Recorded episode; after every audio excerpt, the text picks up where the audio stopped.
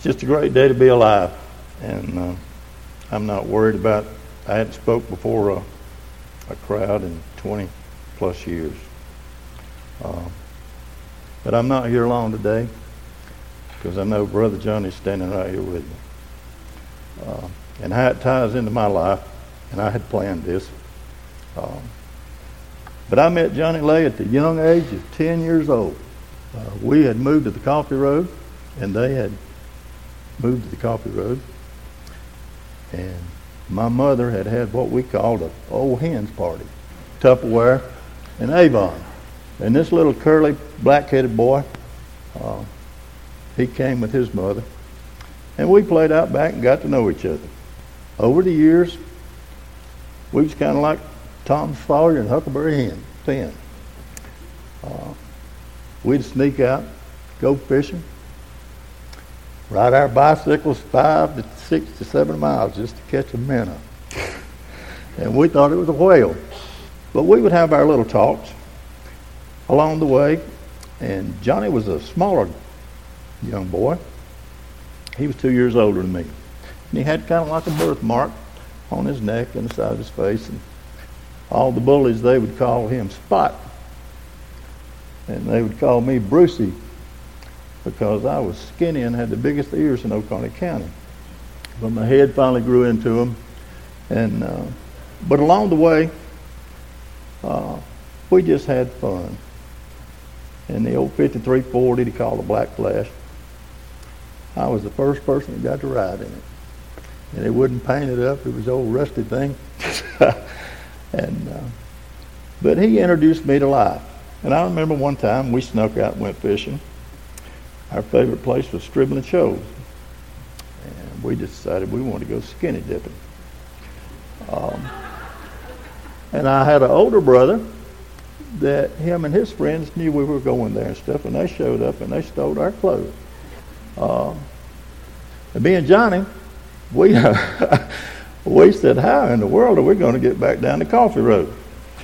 So we come up with this plan that we'd take a vine and dress like Tarzan. We'd make us some leaves. And we set out in those woods and we ruined more leaves than anybody ever ruined before.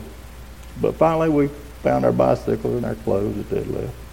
Had a good laugh about it.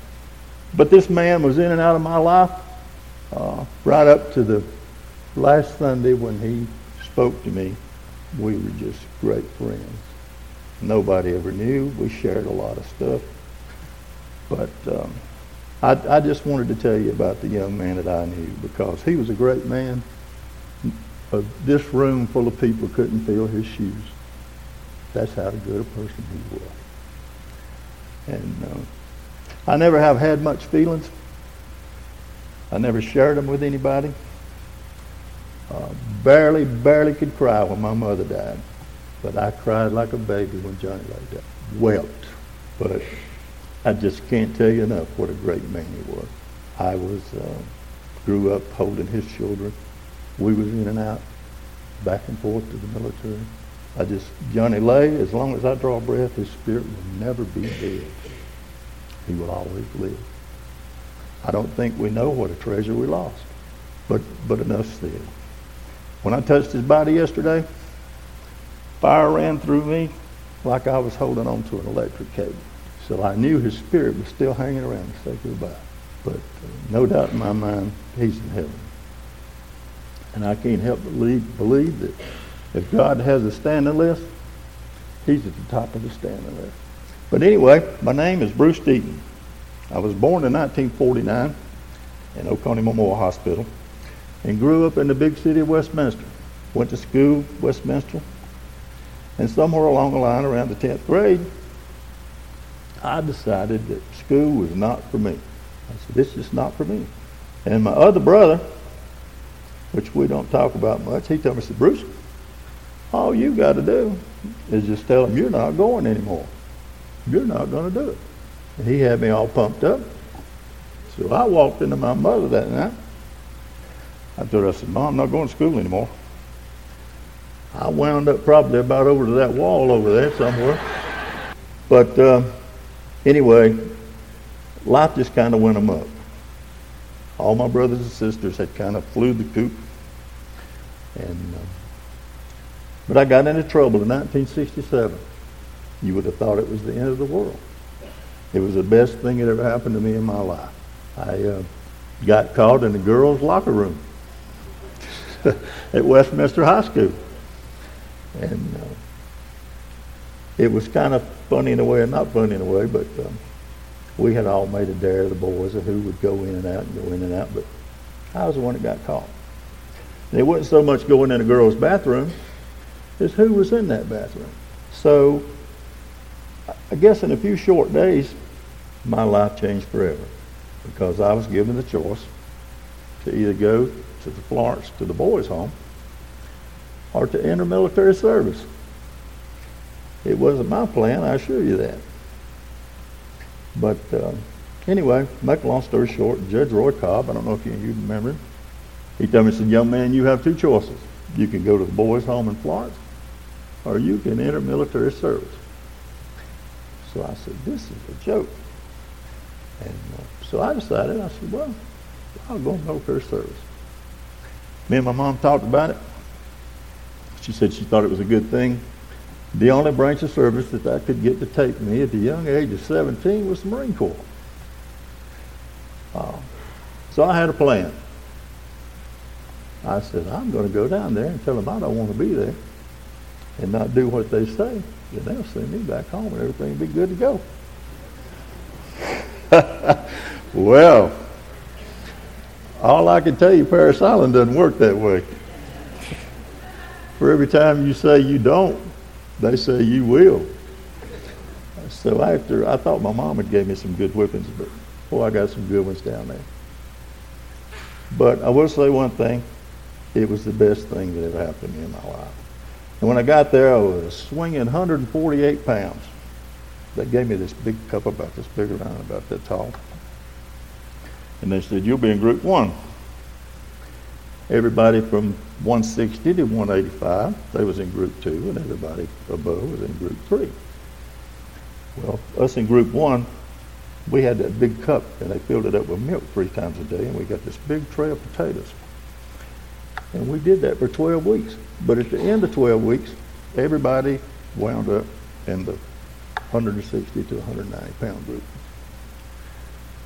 And we thought we knew everything. We thought we was the best thing since cheese and crackers. But the hard part of me was that I was a 17-year-old young man. Draft was going on. Everybody in service was up in their 30s, 25, 30. And uh, Nobody didn't want a little snotty nosed 17 year old kid hanging around. So I kind of just scooted through all of that stuff. Wasn't having a hard time with it. And, uh, but nobody, nobody wanted to have anything to do with a kid. So I fell in love with weapons.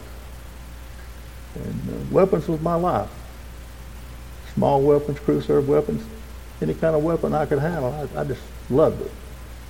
And uh, so the next thing you know, we was out on the firing range. Somehow, I don't know, God blessed me. Um, I had the highest score of anybody on the rifle range. And uh, so we started going our separate ways, the Marine Corps decided to send me up to Camp Pendleton to go to the uh, Marine Corps marksmanship course. And we went through it and we excelled. and so next thing, Vietnam. 17. Reported proud to serve. And uh, God is alive, that's all I can say. I uh, reported to duty. Got threw into the mix a little bit. Uh, Twelve days later, I remember asking my sergeant, I said, Sergeant, I had the last watch. I said, you think I could sleep in? I'll, I'll fill up this hole while you guys are eating breakfast. And there's 12 of us. And he said, I don't know, Deaton. He said, if you think you can handle it, make it happen. So uh, I laid down in a uh, shallow, hasty foxhole. And uh, within two or three minutes. It was boom, boom, boom from the sky. And that whole squad was gone. When I stuck my head up out of that hole, there was one man alive, Kenneth Marlowe. And uh, we got, I got through that day. I grew up and become a man. I marked all those bodies, covered them up the best I could. And Kenneth Marlowe, which had no legs and no arms, one arm missing. I carried him on my back for 12 miles. And he told me many times to just stop and let him die. But the human will will always survive. You would think that that would be the end of it, but approximately three weeks later, I was in Fox Company, 2nd Battalion, 3rd Marines. We went up on Hill 290, which was later named Foxtrot Ridge.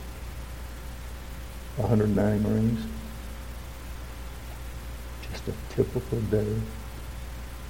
Uh, at 3 o'clock in the morning, they came. There was two NVA divisions. We fought for seven and a half hours. And there's 54 Marines left. 26 of those were badly wounded. So what do you do? A short time later, when we were finally relieved, they split us all up, and it was time for that unit to deactivate. So, I guess the moral of my story is, in a short time, you would think it was a terrible thing. But all of those 23 Marines left were dispersed to other units. One kid named Deaton, nobody didn't want him. It was kind of sort of like, you're bad luck. You're a kid. Nobody wants to look after you. So I had the proud privileges for the next three weeks of burning feces. Uh, not the greatest job in the world. Somebody has to do it. And one day, a gunnery sergeant named Gallagher, he come to me and he said, so "You're the young dumb kid that nobody wants." And, um, he told me, "said I got a job for you." So I reported the next day to this tent and it had a big sign. It said, Death from afar. One shot, one kill. I entered and reported to old Gunny. He said, Son, nobody wants you, but you're the kind of man I want.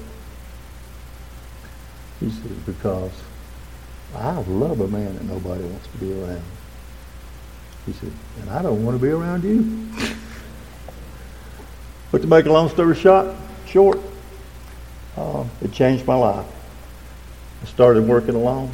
I went to the, um, I, I, wasn't going to mince words. I wouldn't even talk today, but I went to the uh, Marine Corps Sniper School for a total of three weeks. I was so proud. I was so just hyped that I was finally going to get to be important and then the day came. Said, Deaton, it's your turn. Crawled on a UH-1 helicopter and flew out about eight miles with a rifle with nine rounds, a pistol and 11 rounds, and a Marine K-bar. Had a map and a compass, and my instructions of what I was supposed to do. Well, I got to tell you, people can brag about what they do and what they don't do in their life. And it's easy to shoot an animal sometimes, sometimes not. It's easy to try to determine who deserves it and who don't. But it's hard to pull a trigger on a man. It's hard. So I couldn't do it. I was a failure. But in time, everybody can be conditioned Everybody in this church, in one way or another, is conditioned from the time you're a child to the time you leave this earth. And what you have to do is just out of sight, out of mind. So I guess if you could walk in my boots from 1968 to 1970, and you were beside me in this church, you would get up and move. You don't ever know who's sitting beside you or behind you. And I was a terrible, terrible, terrible person. If hate could kill, there would have been millions of dead people because that's how much I hated. I hated everything everybody. I even cursed God. When I came home, I tried to work at Dunlop for a while. And it just wasn't for me. And then I tried Kendall. And guess who got me a job at Kendall? Johnny Lay. He said, Bruce, you can use me as a reference anytime. So uh, I tried it. There was just too much evil in my heart because anytime anybody wanted to play and play a joke, it just didn't go over too well with me. So I avoided church for 35 plus years. I would go every once in a while with my wife and entertain her on Easter. And then one day, my brother, Clyde Deaton, which is my hero, he started asking me to go to church with him. He asked me, said, Bruce, come go to church with him. I said, nah. And then one day, one year ago, before Veterans Day, he said, Bruce, come go to church with me. We have a uh, veteran speak at our church. And, uh, he said, I think he might be a hero. And I don't know. All those times I just kind of dismissed what he said, he said the right words. He said the right words. And, uh, so I walked into this church for the first time in 35 years because I was afraid the roof might cave in. Uh, and my other hero, which is Kenny Owen, he captured my heart just the way he delivered his message. I couldn't sleep that night. I tried every way I could to sleep that night. I called Clyde and I told him, I said, Clyde, I'm falling apart, man. I got to meet the preacher tomorrow morning. And uh, I said, I just don't know what I'm going to do. He said, oh, you're going to be fine. so uh, I'll never forget it. I walked into Kenny's office over there. The first man on the planet that I ever told my story to. Ever. Didn't leave nothing out. I told him, I said, preacher, one or two things are going to happen. I'm going to get up and walk out of here and leave and never come back or you're going to help me. He didn't even hesitate. He took my hand. We went to our knees and he started praying. And I just felt this immediate calm over my body. He told me, he said, son, God's been protecting you your whole life. You're one of his warriors. And uh, but I had prayed the night before, and my wife knows it's true. I had prayed for God to take me in my sleep rather than tell my story. And there's one man other than my family that's still living that I can tell every Sunday, and he tells me the same thing every Sunday because he comes to me immediately. Says, "Son, I love you," and I said, "I love you too." And that's Preacher Kenny Owen. Um, even though he told me that he didn't serve, he serves a higher power. He serves the man that makes all the decisions. And sometimes I ask my wife, I said, honey, you know, I, I try to to read my Bible and I try to understand it. And I'm not a people person. That's the reason I don't go to Sunday school. Uh, it's all I can do to get in here and get out every Sunday. Because when they say it's time to get up and shake hands, it just drives me nuts. Uh, and I always try to sit in an outside seat. Because I've been trained my whole life. Observe for the threat. Eliminate the threat. The best way you can do that is have an exit. Not to run away, but to run towards the threat. The best way to eliminate it, get rid of it quick. Um, but I'm just so proud today to know that I have a loving family. And that's you people. I just tell you, it wasn't very long ago, I had to have surgery. Preacher Kennedy was there. Kenny was there. It was supposed to be a simple two and a half hour surgery. Eight hours later, when I woke up, I thought it was just a two and a half hour surgery. But the day was over. My heart had stopped when they had my spine out doing my neck surgery for 73 seconds. And that's when I knew, without a doubt, that there was a God. Because I told my brother, I heard the code white. I heard it when they started calling it. And I heard the moniker. It was going, please, please, please, please. And it was